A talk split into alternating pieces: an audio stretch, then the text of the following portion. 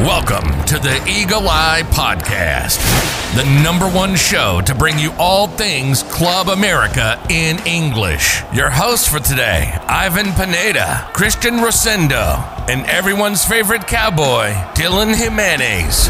Let's start the show. Hello, ladies and gentlemen, and welcome back to the Eagle Eye Podcast. Today, we're going to be talking everything that happened in the Clásico Nacional, and then, of course, we're going to be previewing the upcoming Clásico Joven because, of course, like we all know, America has three Clásicos back to back. Alrighty, uh, today, joining me, as always, is Brooklyn's very own Mr. AJ. AJ, how are we? I'm doing it. Thank you, Ivan. How about you? Well, I'm doing fine. It's Tuesday, Taco Tuesday, although I had a ham- hamburger today, so didn't really stick to the whole taco thing. But uh, thank you for asking. Doing well. Uh, sadly, of course, uh, Christian is unable to join us today. He uh, is stuck in traffic, still trying to find Bad Bunny over in New York. Don't really know if he's going to be able to find him, but uh, shout out to Christian if he does. And then, of course, like you guys saw, our beloved Cowboy Dan unfortunately had to leave for just a little bit. He's going to be joining us in just a moment. And uh, and yeah, so that's pretty much to be it. And of course, we're joined by the Cruz Azul people over on the Máquina, uh, the Máquina Cruz Azul, or you can find them on Twitter at the Máquina ENG. Um, I believe that is their Twitter handle. And uh, they're going to be joining us a little bit later on in the podcast. We're going to be talking all things in regards to the Clásico Joven. But AJ, let's talk a little bit about the Clásico Nacional and everything that happened. We were coming into this game. We were a little bit skeptical of what America we were going to get. And as always, it seems to be like a broken record whenever we talk about these games because it's the truth. We really don't know what America side we're going to get. But coming into this game, I wasn't really feeling as nervous as a lot of people were on Twitter. And then once the ball actually started kicking, my heart was almost out of my my chest. So uh, it, it, was an interesting game. I don't know how you felt it, how you lived it. What's your thoughts about the game? Of course, America ends up walking away with a 1 0 victory. I'll talk a little bit more about what I think about the end result, but tell me a little bit about what your opinions are in regards to the game.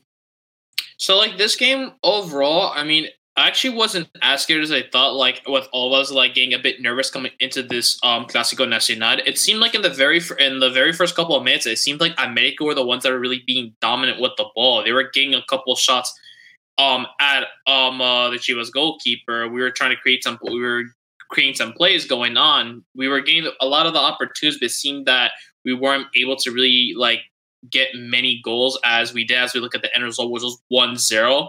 So I felt like for the most part, America were dominant, even though like um, for Chivas, it seemed like um Conejo Brizuela was the one that was actually dealing like most of the problems with this. But we see him was the one that was cutting into the box and getting shots left and right, which Ochoa thankfully was great, making amazing saves throughout the entire game, which is one I'm happy about. In the second half, it seemed like America were trying to get more than just one goal because it seems like they were not satisfied at all. But then it seemed that we weren't really able to get anything going with um with our shots in the second half. Seems like it was a back and forth battle between America and Chivas. I felt like towards the towards the um uh, second half, I feel like Chivas were the ones being slightly more dominant towards the end. But all in all, a 1-0 win, three points, and overall, I'd say I'm I'm content with this one. But I feel like we definitely could have been scoring more goals against them yeah, it was kind of one of those games where you're you're content about the result. You're happy, of course, that you beat your eternal rivals. But then at the end of the day, you kind of look back, take a step, and say, okay, where did we go right? Where where did things go wrong? And at the end of the day, should we be as pleased as we are with this result? And I think the bottom answer should be yes, because I think we've kind of been in a rut lately. We just come off a draw against Toluca, which we should have definitely have won that game. Should have been sharper on the night. And I think it speaks volumes to America coming into this Clásico Nacional, beating your rivals and holding on to a clean sheet. And I think defensively, you looked a little bit more solid than you had maybe a couple games prior. So I think there's a lot of positives to take away from this. But granted, there are some negative connotations that will be attached to this game, not just so necessarily of what happened afterwards on the on the pitch, which we'll talk about a little bit later, but you know what was dealt with in the, the the the 90 minutes of the match i think there was plenty of stuff that america still needs to work on and we'll have to wait and see. But our beloved cowboy is back with us and it's only fair for me to reiterate the question to you dylan and is how did you come away with this victory of america over chivas and how did you see the team overall? Um overall I, feel like it's kind of gone back to in the sense to where how we kind of saw this team a little bit, where you know you're kind of a little bit on a high note, then all of a sudden you know you go down and the team's not playing like it did the last week. Um, but um, you know I'm I'm happy I'm, I'm happy with the win. You know I'm content. It's three points at the end of the day. But you know, there, like you said too, there's some negatives to take away from this game. You know, I, you know, whenever you're looking at the game as a whole, and you know, obviously, like how you said, what happened after two a little bit. Um, but you know, we're here to break it down, obviously, a little bit. But um, yeah, I, I feel pretty content after this. A great start to the three classicals that we that we have back back to back. Yeah, no, and, and, like you mentioned, I think it's a pretty good start uh, to what we know is going to be, you know, a, a, really tough calendar period for America. Not just these classicals coming up, but then of course, you know, you have away Leon, and then of course the you know game against Tigres. Uh, after that, well, you have Atlas in between that, but still a pretty pretty heavy schedule coming up for America. So a good start af- uh, overall in regards to this. I think the one thing I'm taking away from this matchup is uh is America was finally able to manage a lead and I think that's the biggest thing. I mean, it, it wasn't pretty, it wasn't perfect. And I think you mentioned AJ Ochoa had to make some very good saves. He had was very critical to this victory. Um, but uh, also to, to credit that, I, I think some of the defense that was being put out there, I think was really good. I think, you know, your your boy Paolo Maldini, the Mexican Paolo Maldini. I think he came in in the second half, which was a little bit odd. We weren't expecting that, but I, I think you know uh, we'll talk a little bit more about the whole injury stuff, but uh, you know he came in for Aguilera, who had a little bit of a knock, They didn't want to risk it. He didn't want to risk it, um, and and so at the end of the day, he comes in, and I think he he actually he steps up to the uh, to the plate, and I think he does some pretty good stuff. I think you know Cáceres had another good game, wasn't as well rounded as we'd expect it to be, but at the end of the day, it's a clean sheet. It's a clean sheet for him as well. Fuentes was the only weak link, I think, in that defense. Um, I won't talk about George because he was completely making me lose my mind in some of the passes that he was doing. But defensively, I will say this though: defensively, I, I, the issue I had with George was not really what he was doing defensively because I think he made some great sliding tackles. He did a very good job in in, in keeping uh, Antuna on check but it was when it was transitioning going forward, he made uh, some ridiculous sloppy passing. He some of his clearances were just straight to Chivas players. Um, you know, I, and I was really being uh, a real stickler in regards to that sense because I think George needs to step up his game in in, in that regards. But ultimately, it, it, was a good game, like you mentioned, uh, Dylan. And, it, it's it's a good three points to kind of set the team up for what's to come in, in the calendar. Um, but AJ, talk to me a little bit more about this first half. I mean, you got to give credit to America because they didn't sit back. They actually took the game to Chivas. And if I'm not mistaken, before that Gio goal, I mean, Benedetti could have had one. I, we had a couple of different plays, some some very good, uh, interesting passing going on in the midfield. I, I, I think we really took the game to Chivas, and I, I was really surprised at the way that this team was playing. No, it was just like really. It was just really great. Where it seemed like you know from the get go, it's like America's like first thing. It's like all right, we're gonna get that early goal. As I mentioned before, if America are going to try to win this game, I feel like getting an early goal is gonna give us the advantage because in overall, like our our morale or just like our overall like feeling towards into this game would just would just go up. So getting us that goal would be very important to make. It's like, all right, we got that first goal. Now let's keep going. Let's keep attacking, attacking, attacking, which is what I like.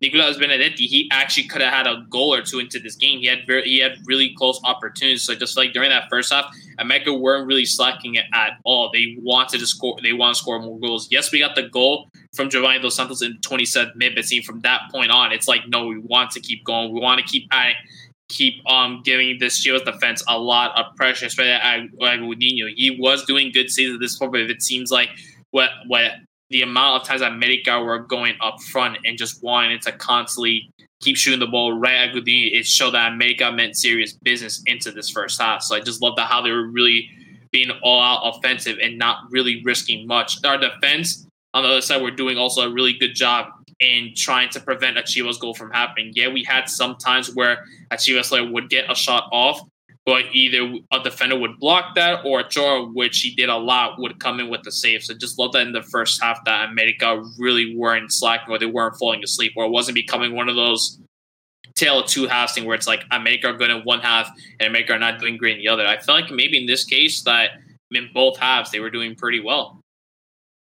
Yeah, and, and that's the interesting thing too. That I, I think it's a good thing you bring up the tale of two halves. You don't really see that in this game, and I think that's exactly what I go back to. Whether America manages this game properly, I'm not going to say perfectly because, of course, that would mean that America walks away a little bit more convincingly winning that game. But ultimately, like you mentioned, it was pretty good halves for both uh, for both first and second in regards to America's perspective. But talk to me a little bit more about Gio. I think the TUDN people put it perfectly. It was it was quite the statement of Gio to make by scoring that goal and ultimately being the winner for America's uh, uh, uh, for for America getting all three points in the Clásico Nacional. But talk to me a little bit more about Gio. What are you what are your thoughts in regards to him and what type of game do you think he had? Because I mean, personally, for me, I think he was one of the better players on the pitch.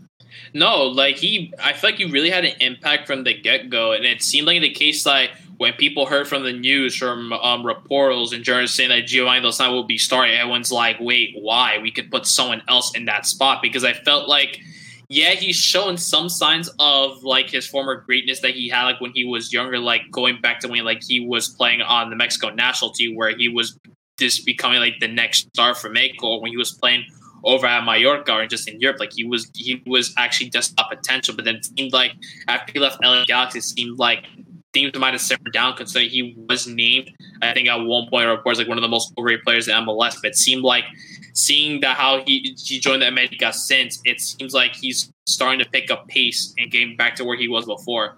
So it's just that goal that he scored really provided um uh a really how should I say this like it made America really confident. It seems like he just matched to win the um the heart against of America fans back. For some, it was like, okay, that's what you'd like to see this from Giovanni Dos Santos. He was passing, he was going forward, making some plays, and then he overall scored the only goal in the match, and it was a great goal. In matter of fact, it's just it was really nice to see that how Gio got a start after coming back from an injury. I was not mistaken, and he already seemed to like prove a point. He's like, if you're gonna start me, I'm gonna put my hundred percent into the match. No, I, I, I agree with you. I think it was it was very critical of Giovanni to come into this game and make the statement that he did. Dylan, talk to me a little bit about your thoughts in regards to Gio and, and Gio as a whole, as a player, as an America player. Because I think, you know, uh, like the commentators also mentioned, he has this debt to the Americanismo, right? So much, so much hype behind him, so much money behind him as well. Uh, and then, of course, he's carrying the weight of that, you know, tremendous number 10 uh, you know, he comes into this game a lot of like, you know, AJ said, a lot of doubts, a lot of questions as to why him comes into this game, scores a goal, has probably one of the best games. And you know, looking back to a year, he had that ter- uh, that horrible injury in the Clásico Nacional. So I think it was a little bit of extra special for him to be able to play this game again. But just give me your opinions on Gio. No, I mean, like you said, I, I definitely agree with you. I mean, I think one, obviously one of the better players on the pitch.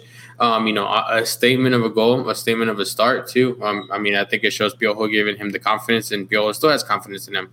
Um, you know, it's a goal to where you know I'm sitting on my seat and I stand up and yo golazo um, in front of my family. you know, they're just trying to wonder what's going on, what's wrong with me. But you know, I was just I was just into the game, you know, celebrating that. But um, I, I think it's it's it's the right foot in the track for Gio. Uh, like you said, you know, a lot of a lot of pressure still on this guy, you know, in terms of you know the number he's wearing, the badge he wears week in and week out. Um, especially you know when you look in terms of his wages too. Um, I think still a lot to prove. I don't I don't think um, uh, this necessarily in the sense settles it. I'm, I'm pretty sure that's not what you're asking either, or what you're pointing out. I think you're just talking about the game. But um, you know, uh, you, you want to see this Gio, you want to see this side of him, you want to see him, you know, scoring these goals or grabbing an assist here and there. Uh, but uh, if anything, this is the right foot Gio needed to start on uh, to get back on track. Yeah, and I mean, oh, you know, I, I know that there's some doubts out there by a couple of people that you know Gio has the tendency to give us these bright moments and then all of a sudden disappear for two, three, four games. But I think you, like you mentioned, it's the right foot on the track for Gio, and he needs to come up big because I will say this: I do think that he's going to play on Sunday against Cruz Azul. So I do think that he needs to make just as big of a statement in regards to that sense and have some consistency going forward because on his on on his day he's probably like top three in that America squad on his day. And I don't think any of us can argue that he's not. You know? Yeah. So, yeah. He beats out Ochoa too. So. I, well, yeah, that's true. Although Ochoa did not make him in practice, so I mean, you know, have to settle the score there. Better than Cordoba. um, but yeah, uh, obviously it, it, it's a promising start for Gio, and obviously he gets the goal that puts us in, in, in that comfortable position. And then I think as the game progresses, America doesn't take the foot off the gas pedals so much, but I, I guess they put themselves a little bit on cruise control and, and try to navigate the game, which I was all right with. I was fine because I thought, you know, you have the goal and you're coming into the second half. I did I did expect them to invite Chivas to have the ball more, have a little bit more of the pressure, and try to get them on the counter. Almost paid off. Um, of course, we had that disallowed goal uh, that you know because of that Henry block. I, I, I don't know. Look, it I, we don't like to talk about referee decisions here because at the end of the day, they are what they are. But uh, I don't think that should have been disallowed, and you will just leave it at that. That's all personal opinion, but um, still, it was a, it was a nice header by Cordoba, but it was a really really good play by by America. So you know we still had a couple of chances in the second half, but I think you noticed roughly around the 80th minute mark that Piojo says, "All right, we have to close this game out." And you see some of the substitutions that were made, and I think it it, it definitely bo- boasted towards that. AJ, how did you feel about that? How did you feel about Piojo trying to close out the game? Uh, you know, like around the 80th minute and throwing a lot of defensive players in. I feel like it's the right it's the right thing to do because like yeah, a 1-0 lead's not really comfortable, I guess. Like, but the way that America were playing throughout this entire match, it seemed like they were come. They, I, not to say they were exactly combo, but it's like okay, we have something going because it seemed like overall most uh, most of the Chivas like, weren't really able to get anything done. Jota Jota Macías was just really quiet throughout that entire match. Really, like the only thing I would say throughout that entire match was um, Isaac Brizuela, and then towards the very end with Oribe Peralta, where he happens to almost score um, a, a, goal from the corner kick, which he got the ball. But it's all I feel like it was a correct move for Piojo to make all these defense substitutions. I know he would get some kind of criticism for like the substitute he would make, whether it be like a questionable substitute, like subbing out like a player that's like doing really well for someone else, and you're just like why, or just making these subs is like it doesn't make any sense.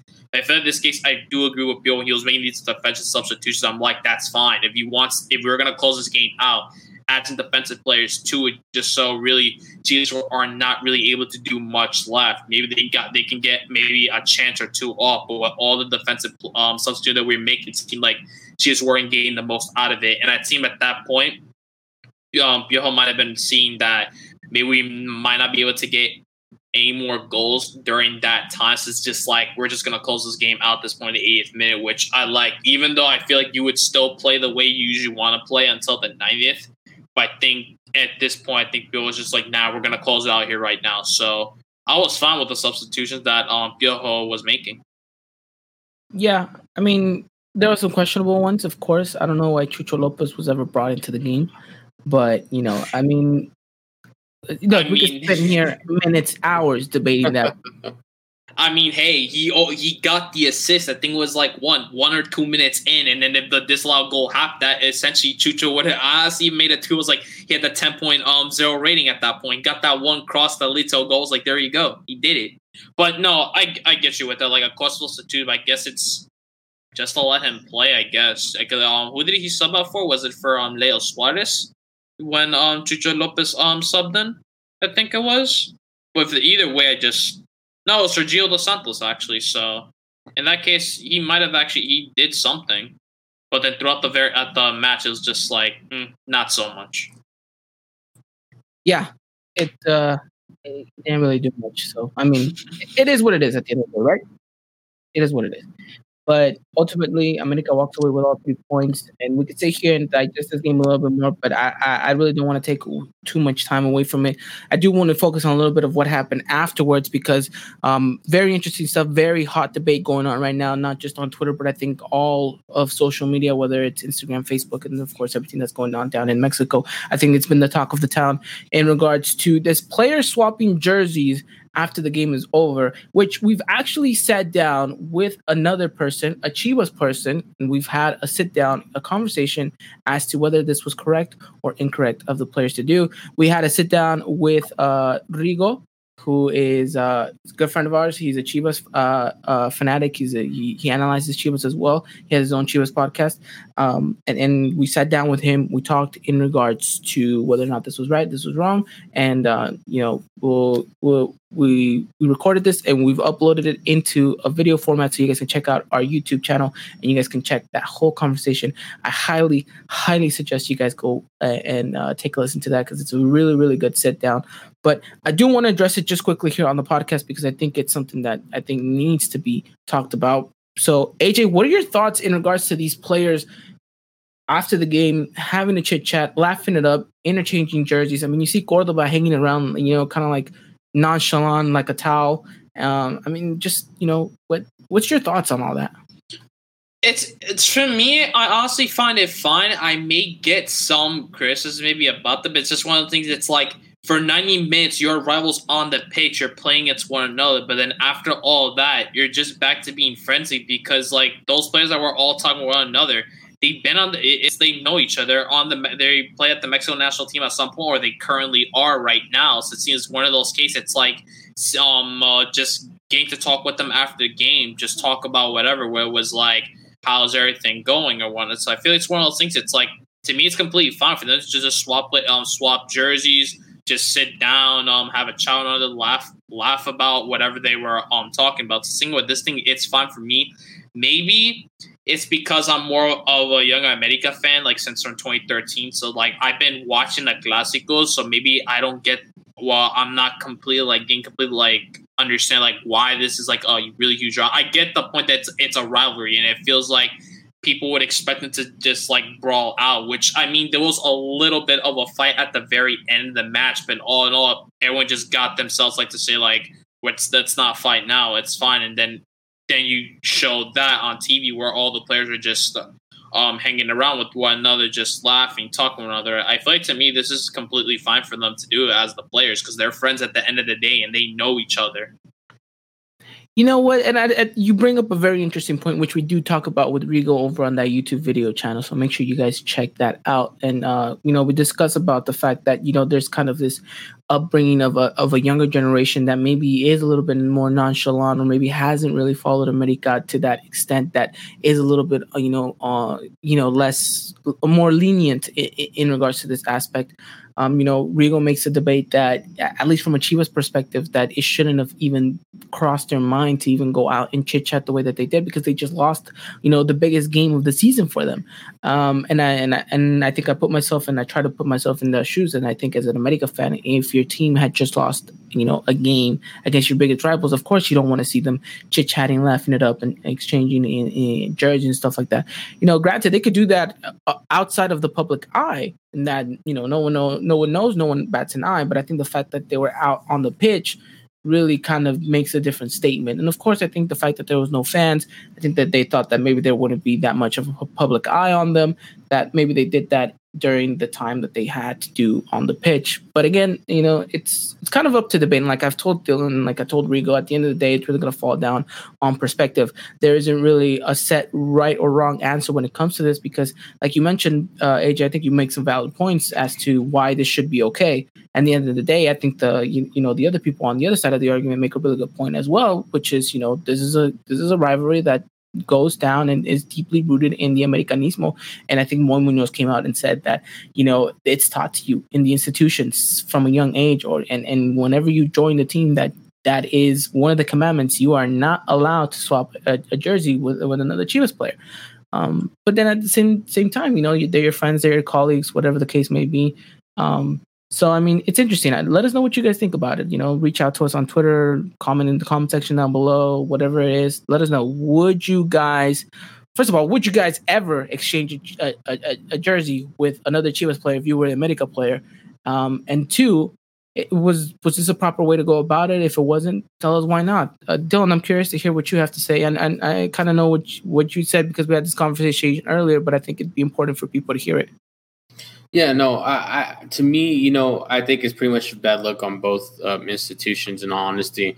Uh, but you know, I kind of get where AJ's going to like 90 minutes. You know, in those 90 minutes, you know, it's a rivalry. You know, you're, you're kind of in sense meant you know, hate each other, and you know, you obviously hate the institution you're playing against. Um, I just kind of feel, in a sense, there's a time and place for that. You know, maybe the tunnel toward the locker rooms, but not on the pitch uh, to where um, everybody can see it. I guess in the sense of public eye and the public eye because uh, you never know who's around, like reporters, journalists, kind of things. Obviously, no fans in the stands, so I mean, maybe that's where they kind of feel a little relaxed. You know, hey, you know, we could do this, you know, out here on the pitch, but you know, obviously. They, they couldn't, you know. It, it got recorded, it got filmed. Uh, it was always on through the internet, but you know, at the end of the day, um, you know, and, and like I said, there's a time and place for it. I don't mind it, but the way that it was conducted, I don't agree with. Yeah, no, and and I really urge all of you to take a look and, and take a listen to that video we just uploaded with Rigo. Of course, shout out to Rigo for coming on. Thank you so much.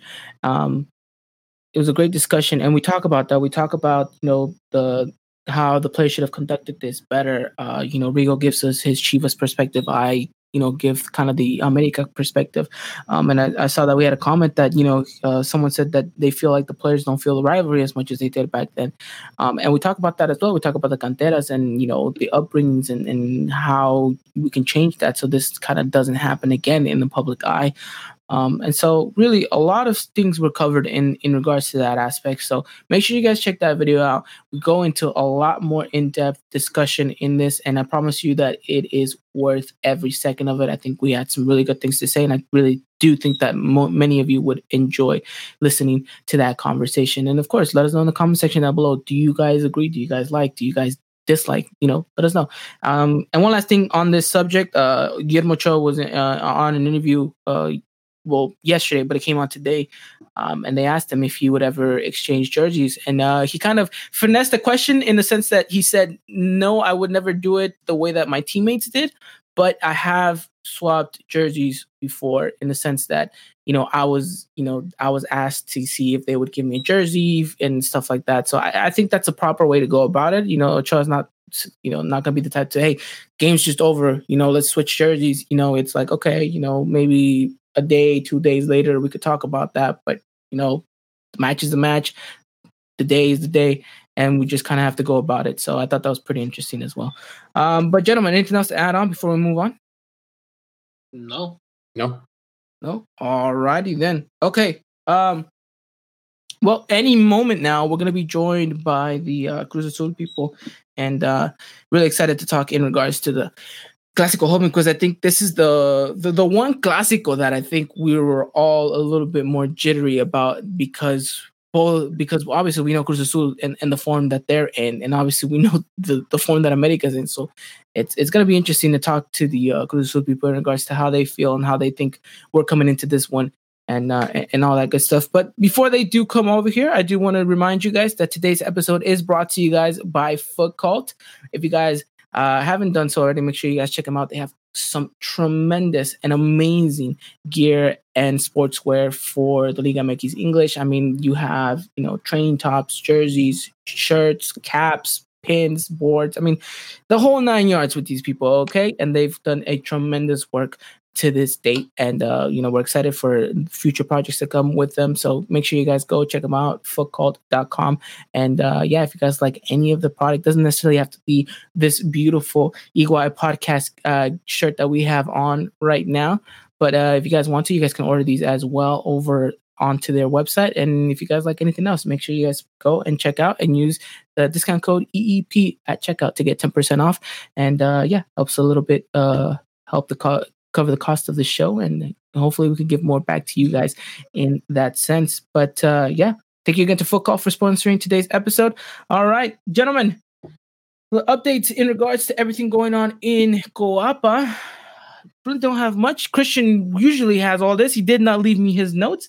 Um, all he left me was a sticky note that said BRB looking for Conejo Malo. So I don't know what uh, necessarily that means. I think just what I mentioned. I think he's on his way trying to look for Bad Bunny. I'm pretty sure he left the island quite a while ago. But Christian, if you listen to this, uh, we wish you nothing but the best and hope that you get to find Bad Bunny. But uh, only really news update that I have in regards to America is that uh, Emanuel Aguilera still a little bit questions in regards to whether or not he's going to start on Sat uh, on Sunday. Of course, uh, more more tests will be made. Sergio Diaz, I think, is also discarded for the match on Sunday, so he's not to be uh, he's not to be in in that roster. And then of course, uh, Federico Viña looks like he's to be able to play more than just 60 minutes on Sunday. So it'll be interesting to see whether or not he starts that game.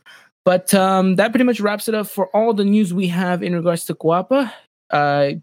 I do want to remind you guys, do not forget to tune in on Thursday as me and AJ will be diving into the world of America Femenil. We're going to be recapping that draw against Atlas, and then we'll be previewing the game following after that against Mazatlan on Saturday. Alrighty then, gentlemen, let's move on into the next segment, the Clásico Nacional.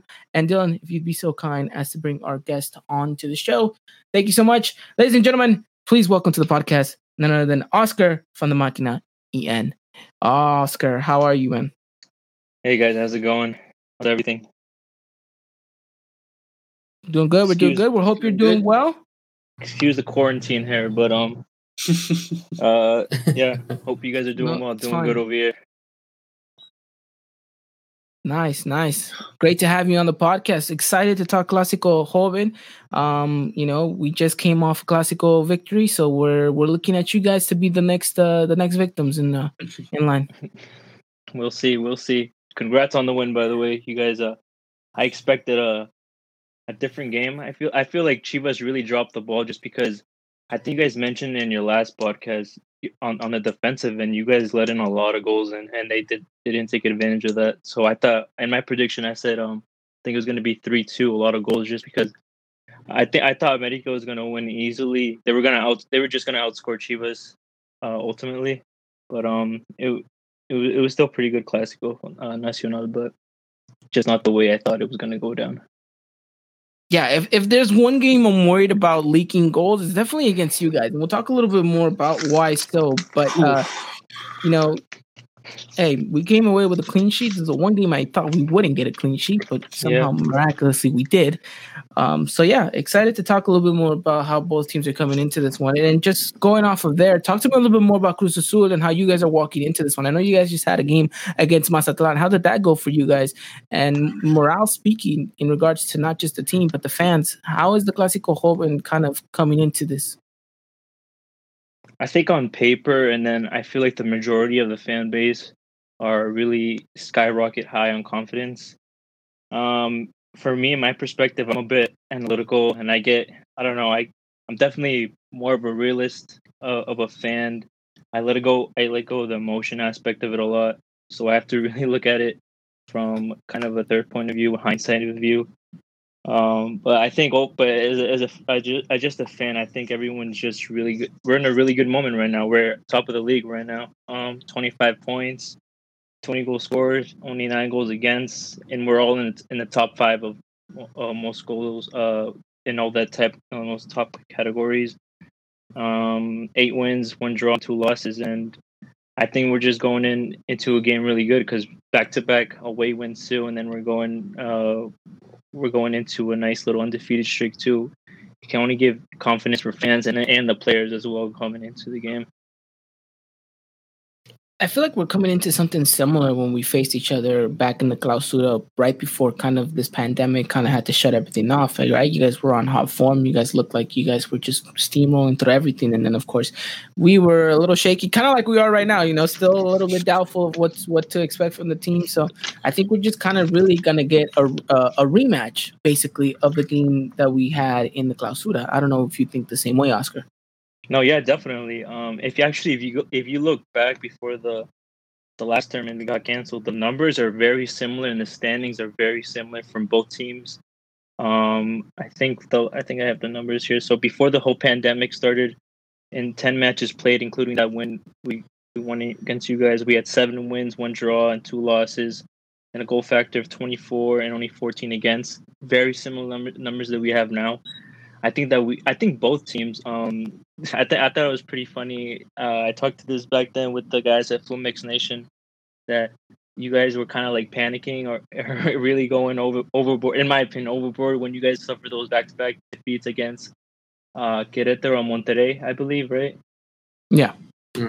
Um, you guys were like a lot of foot up Piojo, and like, you guys were really concerned about the defense. But then, if you look at the league table, you guys were still in third, in third place. So, uh, but I mentioned I mentioned to the guys that that's what comes to when, when you for one of these big teams, Cruz Azul, Chivas, Pumas. The standards are just like It, it, it's Yeah. just it's it's it's a bit unreasonable at times, but that's that's how you grow up, and that's it, it. Just for like fans like us who go for these teams, it's just pretty standard for us. But if we were like a Necaxa, Querétaro, Puebla, it'd be another story. But um, yeah, I, I feel like it's gonna yeah it's gonna be exactly another rematch, and that's why I'm I'm a little bit afraid this coming around because we we and lately we've been doing really good against you guys. We got a couple wins, but you know everything that's we're we're gonna have to fall down at one point. That's why I feel like we'll get later into it. But the predictions, I just feel like it's either gonna be a draw or uh, you guys might edge it just because um we have to fall at some point. We just can't keep winning you guys every game. I mean, I hope that's the case, but from a logical standpoint, I think you might get one on us. But who never knows? It, it should be a good game. And that's what I think we're all anticipating a really good matchup. And like, I mean, we were expecting a goal fest in the Clásico Nacional and only ended up Yeah, getting yeah. one. So, I mean, you know, who knows what to predict at this point? But AJ, with uh, with a you know, kind of this quote unquote rematch coming up, uh, you know, how do you, how do you think America's coming into this one? How do you think Americanistas are walking into this one? And lastly, should we not have Emmanuel Aguilera take a penalty? Ooh. So um yeah, no, it's just we're we just beat Chivas in the Clásico Nacional. That's one out of three clásicos that we've won so far. The next is be coming up against Cruzul the Clásico Joven. So I feel like in this case, with the 1-0 win and like how we were looking at it, Chivas, I feel like America are coming into this one strong with the case like we got and we need to score more goals. We're not gonna go with like 1-0 victories, despite yeah, it's giving us the three points, but one of those things like it's a clásico. I feel there should be it should be a goal fest, like from America and for the other team. Yeah, we'll be conceding goals. but The thing is, we want to also score goals well because I feel that's what that's what a clásico I think it's all about. It's just a goal fest, just having both teams just going at each other left and right. And with America fans, we're in third place so far. We're in a good we're in a good spot right now, but I feel we're definitely going to be pushing out towards um the first place spot, and we want to take that mantle away from Cruz Azul. So I think in this case, America fans, especially with all the comments that Chivas fans is getting, and seeing that how America are playing, how we're getting some of our like our um top players um back into um our squad, and it seems that America are going to have like their best squad for the most part, like coming into this match and just ready. So I feel like in this case, America fans are feeling really confident. And then with the Emmanuel Aguilera pe- penalty, I really don't have much to say. I remember watching that on my TV, saw that I'm like, that's like one of like at that time he was getting so much criticism. I'm like, that's like the only good thing you had left in you, and you messed that penalty up. And I'm just like, mm. and what sucked is that was the last game we had before um uh, you know the um COVID nineteen happens. Is that thing? It's like if Emma actually was in this game, it was playing against Cruzul in the next game, and then a penalty happened to happen. You know what? I feel confident him taking it again because he kind of been like trying to prove himself wrong, considering he's kind of like a captain in this team now since Bruno Valdez' injury. But for the most part, I'd still let him take a penalty against Cruz Azul. well, I mean, we know you we know you like to roll the dice, AJ. We know you like to roll the dice. Uh Dylan, talk to me a little bit more about this Clásico Joven. Um, I mean, some people are saying that it's starting to overshadow a little bit of the Clásico Nacional because both teams in the past couple years have been very strong and have led to really good, exciting games. I mean, we just had not too long ago a final between both of these game, both of these teams, and you know, it, it just seems that history seems seems to repeat itself whenever these two uh, play on the pitch, and we always tend to get a game that usually boats with either goals or plenty of things to talk about. No, yeah, I, I'm I'm pretty excited for this game come Sunday. Um, you know, like you said, this one seems kind of like it's overshadowing it, and I feel like you kind of feel it more, especially because this is kind of like a crosstown rival in the sense, you know, you're both these teams are basically sharing the same stadium as home stadiums, and so um, I feel like for America, it's a little bit of chip on their shoulder still, even even when Cruz Azul moved into the Azteca. Um, so I'm looking forward to this game a lot. I'm pretty excited. Um, like AJ was kind of mentioning, you know, uh, you got to win against Chivas, you know, a pretty bitter rival. Um, so, you know, I wouldn't say this team's on cloud nine right now, but I feel like their confidence is pretty high going into this game. And so you're, you're kind of hoping that this team can duplicate what they did against Chivas, but, you know, just make it a little bit better. And, you know, go out and score a goal, you know, because you kind of expected more goals, especially I thought Benedetti was going to get one um, with the shots he was taking. But uh, we'll, we'll have to wait and see what comes of this from this team. No, yeah, and and you know we we start off on the right foot, and I think I think cloud nine for us would be to get all nine points in in these classicals, right? Um, and I know we we did a poll and we asked, uh, you know, a majority of you as to vote as to you know what realistically America can walk out of in regards to these games. And Dylan, while you pull that up, I do want to ask AJ if America ends up drawing this game or potentially even losing this game. Do you think and and you know do you think that there's still hope to rescue you know something out of this uh this next coming up classical against Pumas where America walks away with six points. Do you think that's viable? Do you think that's even acceptable? It's clásicos. We all want we want to win them all, but you know, like when you have teams like Cruz Azul who are in first place and are doing like an, uh, an amazing job overall throughout that this season, including America. But it's one of those things like we don't want to get, we don't want to give up. Especially the last time we played against Cruz Azul, that was in the Copa por Mexico. We lost one four two of them. It was a complete thrashing where it's like America seemed completely lost when they're watching this Cruz Azul side just scoring goals right on them. So I feel like in this case, I really do not want them to lose because I figure it's a lose. We're just continuing that losing streak because from the Clausura where we lost to them, um, it was 1-0 due to Ana Aguilar missing his um, penalty. And then in the Copa por Mexico where we lost 1-4-2. So I feel like if it's a loss, I feel like it's not going to be looking so good for America. Yeah, if we go against Pumas and then we do beat them, who are also another good team, or having a draw, I feel like it's not going to be a really good look for America in this case. So I feel like even with the draw, I feel that's not going to really satisfy us because it's like we want to get our revenge, especially like what they did to us. So I feel like America needs to really come away with the win in this one, whether it's a sloppy win, a complete thrashing, or it's just a really close game. It's it, we just need to get those three points against um, our rivals.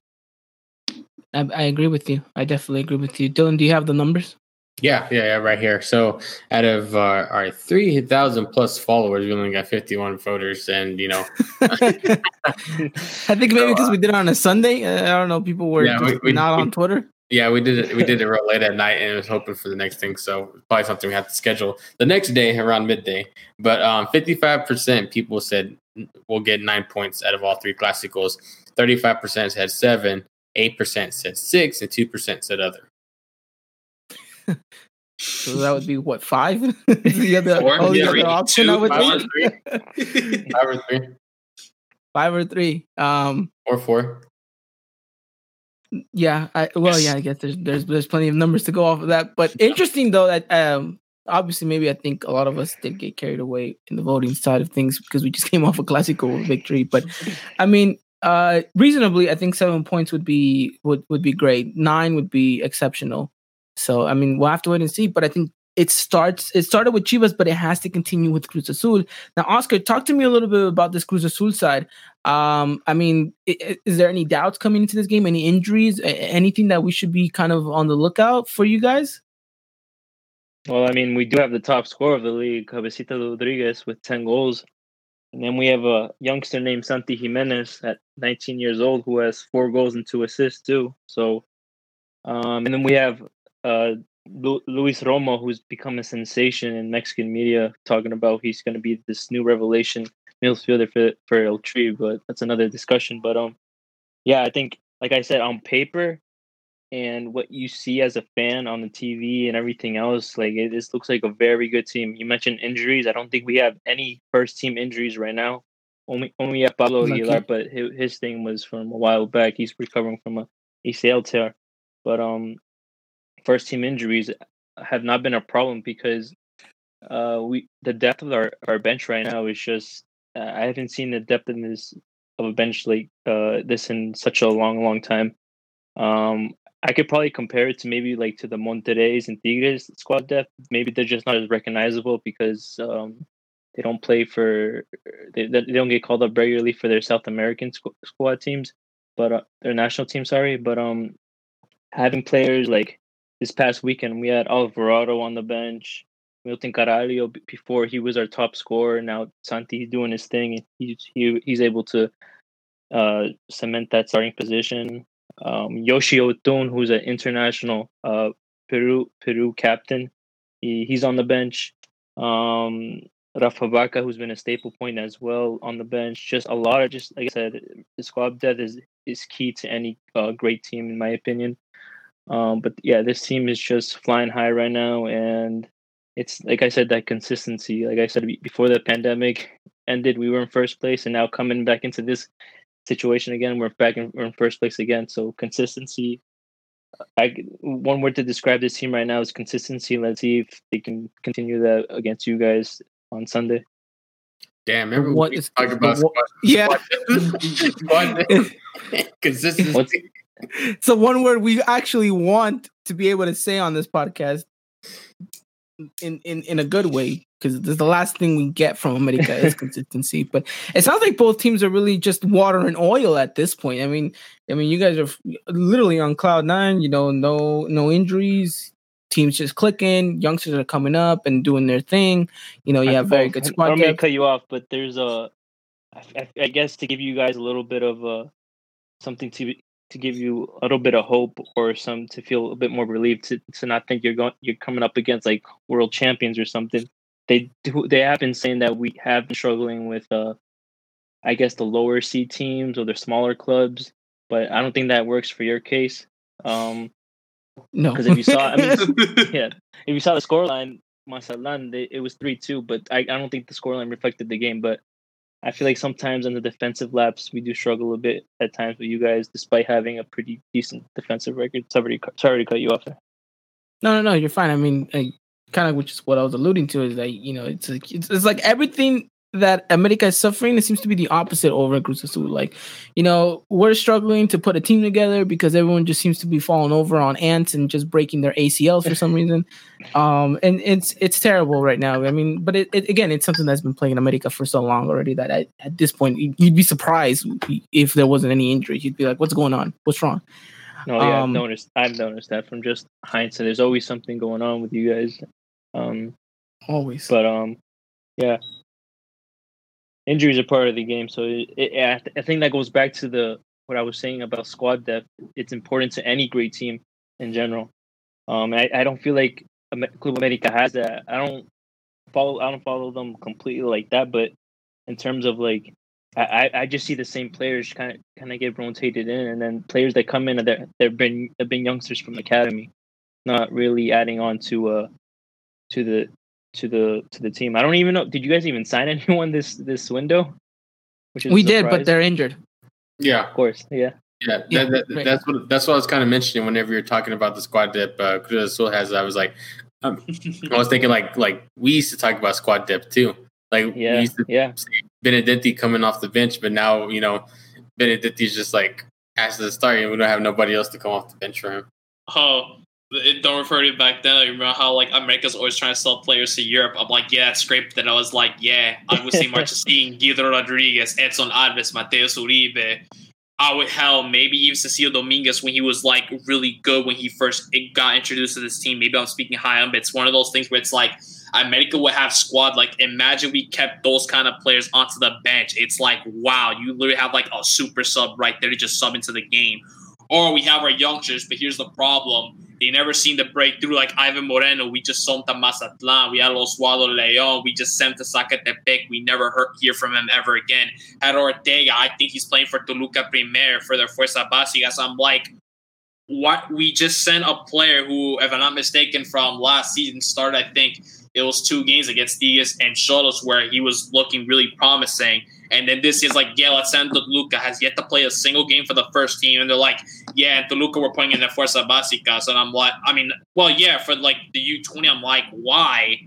It's that problem with it's like with squad like with America, we just sell or loan players that we could really need for the team. And then when we look at the bench, we're just like, um, eh, it's decent, but it's like it's not gonna really. They're not the kinds like they're gonna make such a complete impact when they get subbed in yeah, you know, we're, we're, we're, yeah, you guys definitely have the upper hand when it comes to squad depth in, in regards to that. I think our bench is a little bit lackluster compared to your guys', but it's not to say that these players can't go out and get the result, which I I, I do think they're they're very confident in that they can do so. Like I mentioned uh, earlier when uh, when Ochoa got interviewed, and they mentioned you know the upcoming Clásico Joven that was coming up on Sunday.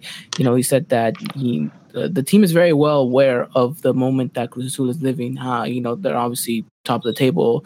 You know, the goals that they're scoring, the players that they have, and, the rhythm that they got going, and they know that it's gonna be a tough opposition, but that they're excited, that they're motivated to play against them, um, and that they're they're they're looking forward to this Clásico home, and they know that it's it's a lot is riding on this, and that they're going out there to play for all three points. So it's gonna be interesting. I, it sounds like the players are motivated; they're up for this one, and I think when you have that tied along with you know a, a victory that just happened not so long ago against your most bitter rivals, I think it's it spells something promising for America going into this game. But Oscar, tell me a little bit more about uh, how Cruz will come into this game. Do you have a predicted lineup, maybe a predicted uh, formation? Uh, style tactics that uh, will be implemented against us, uh, or how do you think um, uh, Cruz is going to try to manage this game? You know? Before the last time I was on here, Pedro Caixinha was our head coach, and he was pretty predictable of, of his lineup. But lately, with Siboldi, I've noticed that he likes to do a lot of rotations and like to give a lot of chance. Like if someone has a good game, he's like, "All right, here's here you go, here's another one." So I think that our back line will probably stay the same we play with a four back with uh, Aldrete, uh, Igor Lichnowsky, Cata Dominguez, and Juan Escobar. And then this is where the midfield it, is where he changes a lot. Some some days it's uh, Rivero, Pineda, uh, Romo, and Alvarado. And then uh, I think the up top it might stay the same, but who knows? He might just leave Cabecita alone up there um, to give to try to fill in the numbers in the midfield and try to over to get control of the midfield because that that's probably the key will probably be key point uh, in the game. Um, but formation would probably be a four two, th- yeah, four two three one maybe or four one three two if Santi plays. But um, yeah, the starting eleven is a bit iffy in the midfield, but I, I know you'll probably have to watch out for Cabecita up top. Not, I know your defense, the defense, right? The defense is gonna have a. They're definitely gonna get their uh, money's worth uh, that day, um, or at least I hope so. And then the midfield is where it kind of goes iffy a little bit. The only midfielder that I, I can guarantee that will probably start is uh, Luis Romo. So everywhere else, we'll see what Siboldi will try to uh, bring out to the team. Interesting. Very, very interesting. Okay.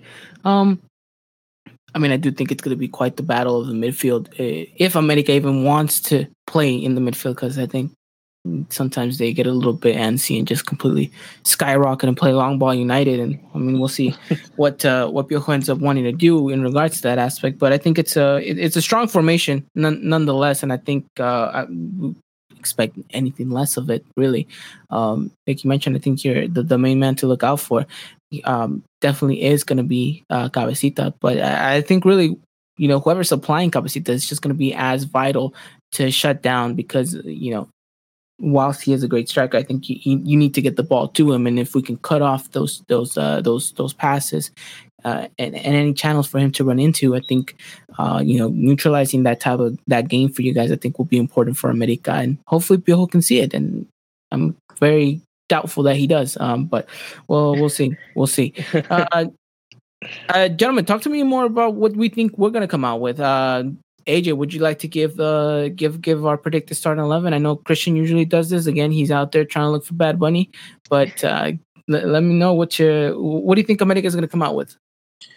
Do you know? To be honest, if I feel like we're going like with this formation change, like due to like to the um like um injuries that we were having, though I feel like in this game, I would honestly like to see like the same um lineup that we had before, except like well the only difference is we're gonna have we have Emmanuel Aguilera injured, so I maybe do kind of feel like um, we might just swap in Ramon Juarez, my boy Paolo Maldini, right there into that spot, into the um, back into the defense. So I honestly feel like that America might just rock with, with the um uh, same lineup that we had against Chivas. If not, then I feel like at, the, at maybe at the halftime or at some point, like during there, I may feel like they might switch like to a um five at the back. So I honestly feel like in this case, if we're going with that 4 1 3 2, it'll be Guillermo Ochoa, Jorge Sanchez, Sebastian um, Cáceres, Ramon Juarez, Luis Fuentes. Then we have um, Richard Sanchez, um, uh, Nicolas Benedetti, Sebas Cordova, Leo Suarez. Then we have Gio Santos and Henry Martin up front, actually. I may feel I know Federico Viñas is going to be ready But maybe in this case, I guess considering that Gio did get us that goal, I feel like maybe we might maybe just let him start again and see. And then if things don't happen to um, pan out well, we would sub um Gio dos Santos out um uh maybe during the first half, maybe like at the later maybe like the 40th minute mark, which I don't think it happened, or in the second half, like at the very beginning, we'd sub him out for um Federico Viñas. Interesting. Dylan, what are the chances of Henry not starting this game? Because he was a little bit lacklustrous in the Clásico Nacional. I'm not saying he had a bad game, but I just think, you know, he wasn't really the Henry that we were expecting. Is there a chance for him to sit the bench out and put Viñas in with uh, Gio? Yeah, I mean, I could probably see that um, at this rate. Um, you know, I, I, just, it kind of all depends on if will be ready. Um, but I think if that's the case, if Viñas is ready, uh, I wouldn't be opposed to it. But obviously, Viñas not ready, you're starting Henry. Yeah, and you know what? I, I, I agree with AJ in regards to the formation. I think we're definitely going to go out with the same starting eleven that we did against Chivas. I think it just it worked well. But here's the problem, and I think Christian alluded to this when we were talking off camera on uh, on Saturday after the game, and it was that if you do play this formation against Cruz Azul, then you're practically giving up the midfield because you're not really having kind of a holding midfielder there. You're having more two midfielders that have a liberty to go forward and make something out of the attack. Whilst we know Richard can do the center defensive mid role, I don't think he really prefers to be the player to do that role. So I, am very doubtful. I'm very skeptical as to what kind of play America is going to try to do because if you do end up leaving those gaps in the middle, then you're really giving the game to Cruzul and saying, look, you can have the ball, you can come at us, but we're going to try to get you on the counter and we're going to try to get you on uh, w- whatever advantage we can, whether it's a set piece or whatever the case may be. But I, I do feel like that might just be the case for this game against uh, Cruz Azul, which I, I personally don't like. I think there's other ways to go about this game, but I mean, I, I really don't see the players that we have available to make anything else happen or work because, you know, I think we're really going to be putting a lot of kind of pressure on our uh, on our wings and having Benedetti and Leo Suarez do a lot of the a lot of the lifting, and we'll have to wait and happen. But um, I do see one uh, weakness in well, besides the whole midfield thing, I do see one very big weakness that I think Cruz Azul is definitely going to try to exploit, and that is Luis Fuentes I mean, the man looks like he's definitely not in rhythm and just getting outbeat every time he has to go out for a foot race. So, Oscar, this must be music to your ears to know that we definitely don't even have a left back that can uh, neutralize you guys. So, do you think Rasul is definitely going to try to attack that side?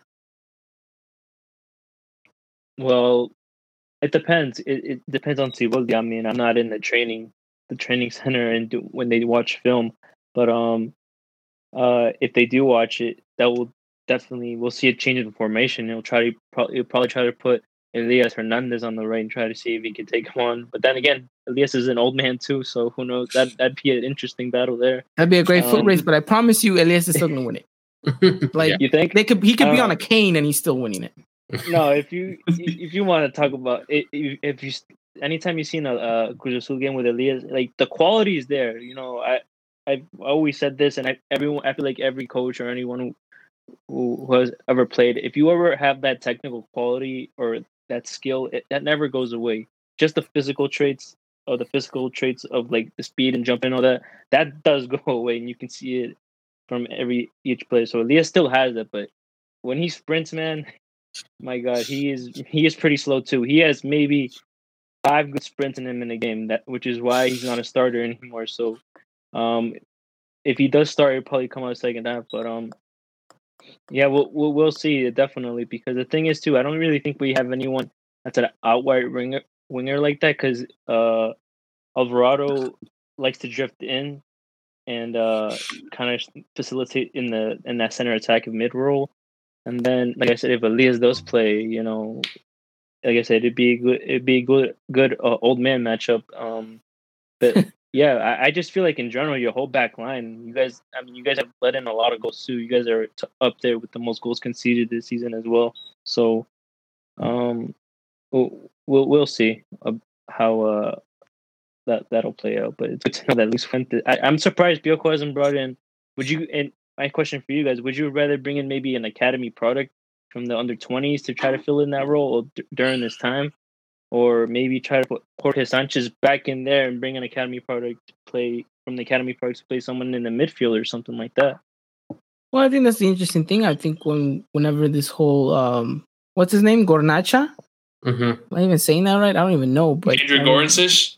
Gorans? Yeah. Gor- Gorinsky, whatever his name is. Look, at the end of the day, he- uh, we all thought that he was going to be the promising left back, and we were just going to have George on the right. Um, but I mean, he's still yet to even get minutes. Um, he hasn't even been called up to the squad. He hasn't even been on the bench.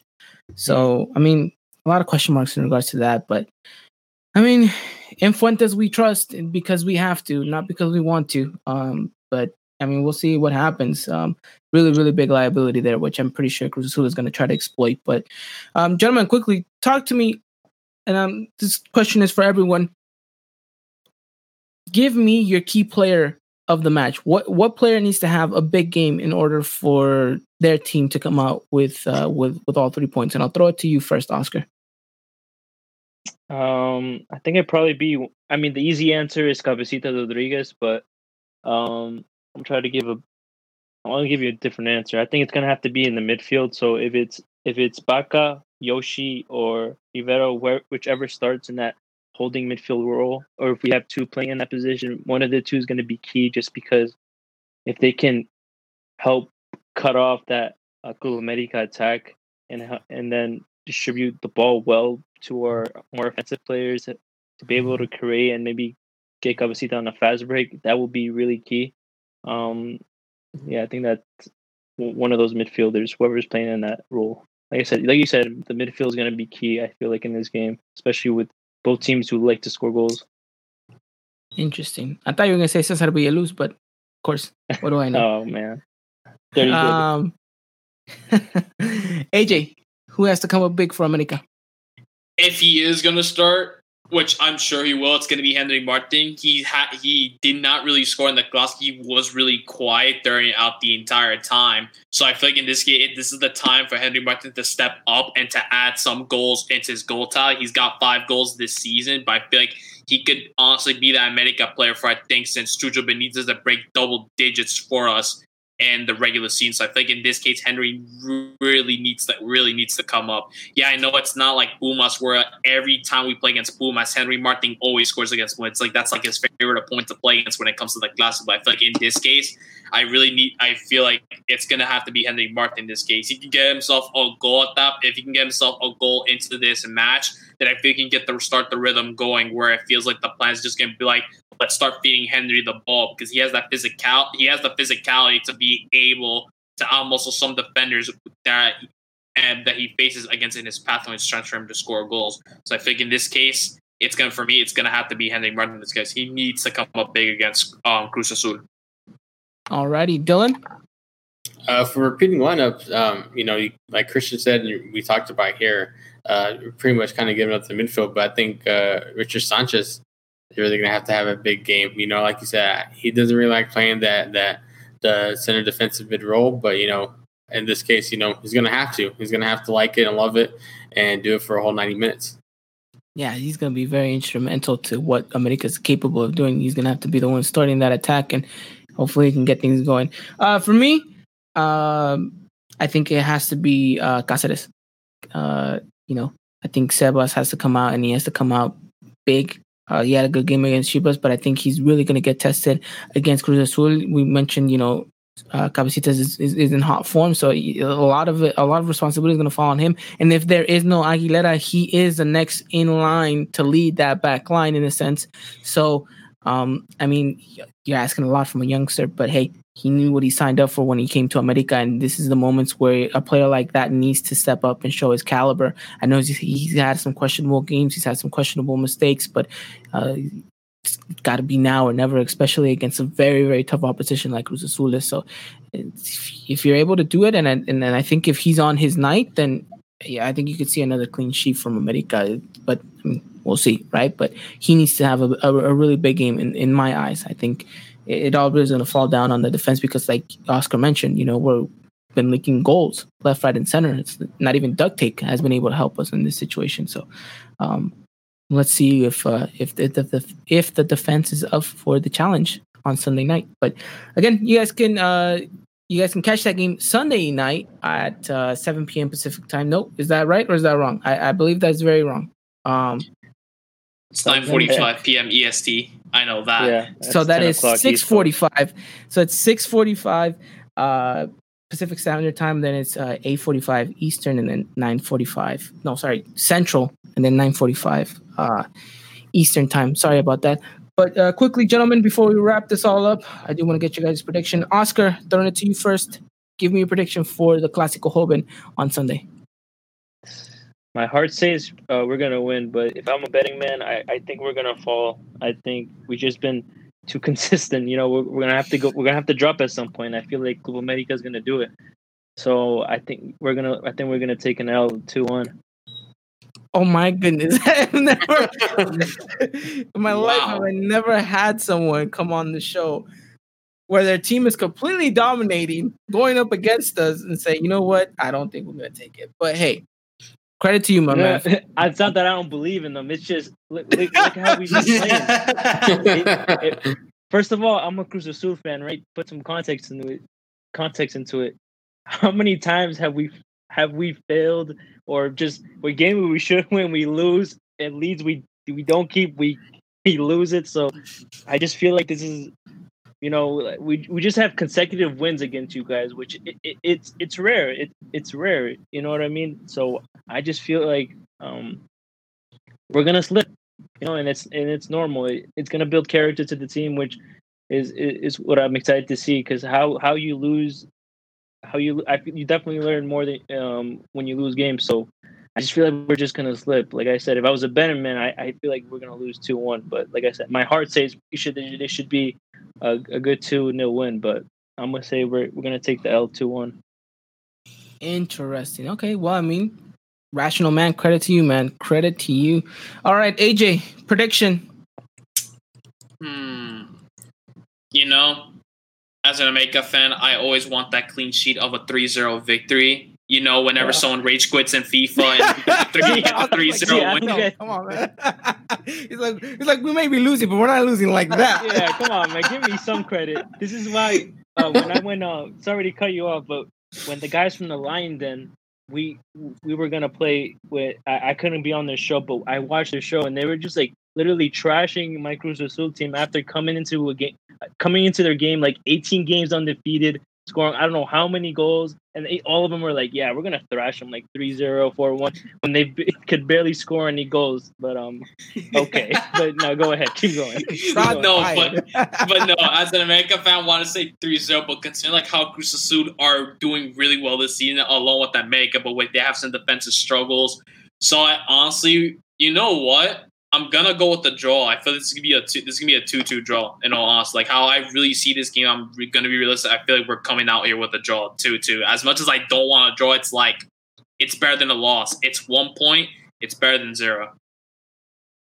All right, all right. Well then, uh Dylan, what's your prediction? I go one one draw. A one-one draw. I mean, that's yeah. A, a draw seems very rational at this point. Um, now before I give my prediction, Oscar, what? Let's say in the craziest of world, America does end up winning 3-0. What happens? We do we replay this clip again and we just you know? oh my god. I mean, Trust me, I if don't it think does happen, it's happen. because we got like two red cards or a red card. But th- first of all, look at your track record. You guys, it's hard getting clean sheets. How many Memo Yeah. Ochoa has received so many goals? Um, Okay, now like I said, from a rational and a logistical standpoint, I don't, see that happening. But it, it can like I said, anything can happen too. But um, I just I hope it doesn't. Knock on I, knocking on wood right now, but uh, yeah, I just I don't see that happening. Come on, guys. No, I trust know. me, man. We're kidding. We're kidding here. We, we don't. We don't even expect that to happen. Um. So, hey, but you know what? Football's crazy like that. Football it is. is. crazy like that. Um, I'm gonna go with a very, very, very tight game, and I think that America just nicks it by just a little bit. I think it's another one 0 victory. Um, another game in where we're gonna suffer a lot. Um, like that's why I said the defense has to be on par because they're gonna have to throw their bodies on the line. There's gonna be shots coming at them left, right, and center. I, I, set pieces scare me to death. Like I feel like we we don't even know what to mark at at some point. So, um, I got a question for you guys. just- actually, you don't mind? Yeah. No, yeah, yeah. You guys, so, uh, you, uh go. you guys are so worried about your. I know I mentioned it too. You guys are so worried about your uh, defense, but you guys have the best goal scoring record in the league. You- Which we don't know right? how. We, we don't but- know how, to be honest. Yeah, we're we're just that shocked. Like like last season, didn't they tell us that we had the best defense, Dylan? And we were just like, Yeah, we always, we always yeah, yeah, we always trash the defense last. last It's like it's I mean, like as a long as you meme- outscore your opponent, opponent, that's it's all good. That's that's literally what Man City did last season. Look at their look at their goal uh factor, goal factor, and goals against. They just that's why they some games they won like five 0 and then some games they'll lose. I don't know how much too. They get a lot of goals uh, goals conceded every time too. So as long as you outscore your opponent, I feel like that's all that matters at the end of the day. No, it is, So- and it, it it is. So I mean, we'll, we'll have to wait and see. But it, it it does strike me that we have the best, uh the best or one of the best offense in the league. When I we're think you guys sitting here sometimes criticizing. So I mean, we'll see. I mean, hopefully that plays a big factor on Sunday. But well, again, we'll have to wait and see. I'm going with that one 0 victory. I think it's going to be difficult, but I think America just edges it at the end. Um, but we'll have to wait and see. I mean, I wouldn't be too opposed to a draw either. Um, but again, it's it's it's gonna be hard to keep a clean sheet against you guys, especially against you guys. Um, I think you're definitely gonna give us our money worth. So I mean, we'll have to wait and see. But uh, gentlemen, anything else to add on? No, I'm pretty it. content here. Yeah. Alrighty then. Well, um, before we sign off, Oscar, we want to thank you so much for coming on the podcast. It's the second time you come on here, and uh, really, really happy to have you on. Really happy with everything that you're doing out there. I know that we may be rivals on the pitch, but off of it, um, we definitely salute to everything that you're doing, man. Just congratulations and keep going, man. We're, we're loving it. No, thank you guys for coming. Yeah, thanks for highlighting that. Just um, I hate the fact that in our, in, at least in the Liga MX community, we're able to do that. You know, we could be rivals on the field, but off it, we, we can like converse and like you know, we can be cool off. You know what I mean? Which unfortunately, I don't think in Mexico that can that doesn't happen. At least from my experience when I head down there, like, uh, um, there's some issues, Yeah, it's a but you know, world. it yeah, it's a different world down there. But I'm glad our community, the Mexican American community here, uh, we're we're able to do that. But thanks guys for having me, and uh, yeah, you guys are always doing your thing. Uh, congrats on all the stuff you guys have been doing. Um, all the uh, I, not just with the men's, but with the feminine too. Thank you, man. Thank, Thank you. you. It means a lot. We uh we like to know that you know that you know other people can can can like our stuff too, which I think that's that's the beautiful thing, like you mentioned about this community. It's that you know you can take a little bit uh the rivalry side of things and still appreciate what you know everyone else is doing. So thank you so much, man. Really, thank you so much, and thank you to everyone that's been watching and listening. Make sure you guys uh go out and check out that YouTube video that we just did with Rigo talking about that jersey swapping. Uh, Oscar, I don't know if we're gonna have any jersey swappings uh, going on after our game, but if uh, if we do, we definitely gonna have you back on so we can talk about that. But uh, thank you again for coming on. Thank you to everyone watching this. Thank you to Christian uh, for missing the show, trying to go f- find Bad Bunny. Thank you to AJ and uh, Dylan so much. That's Uh, hilarious, have by the way. I can't Yeah, believe you did that. it was, it's the story we're going with.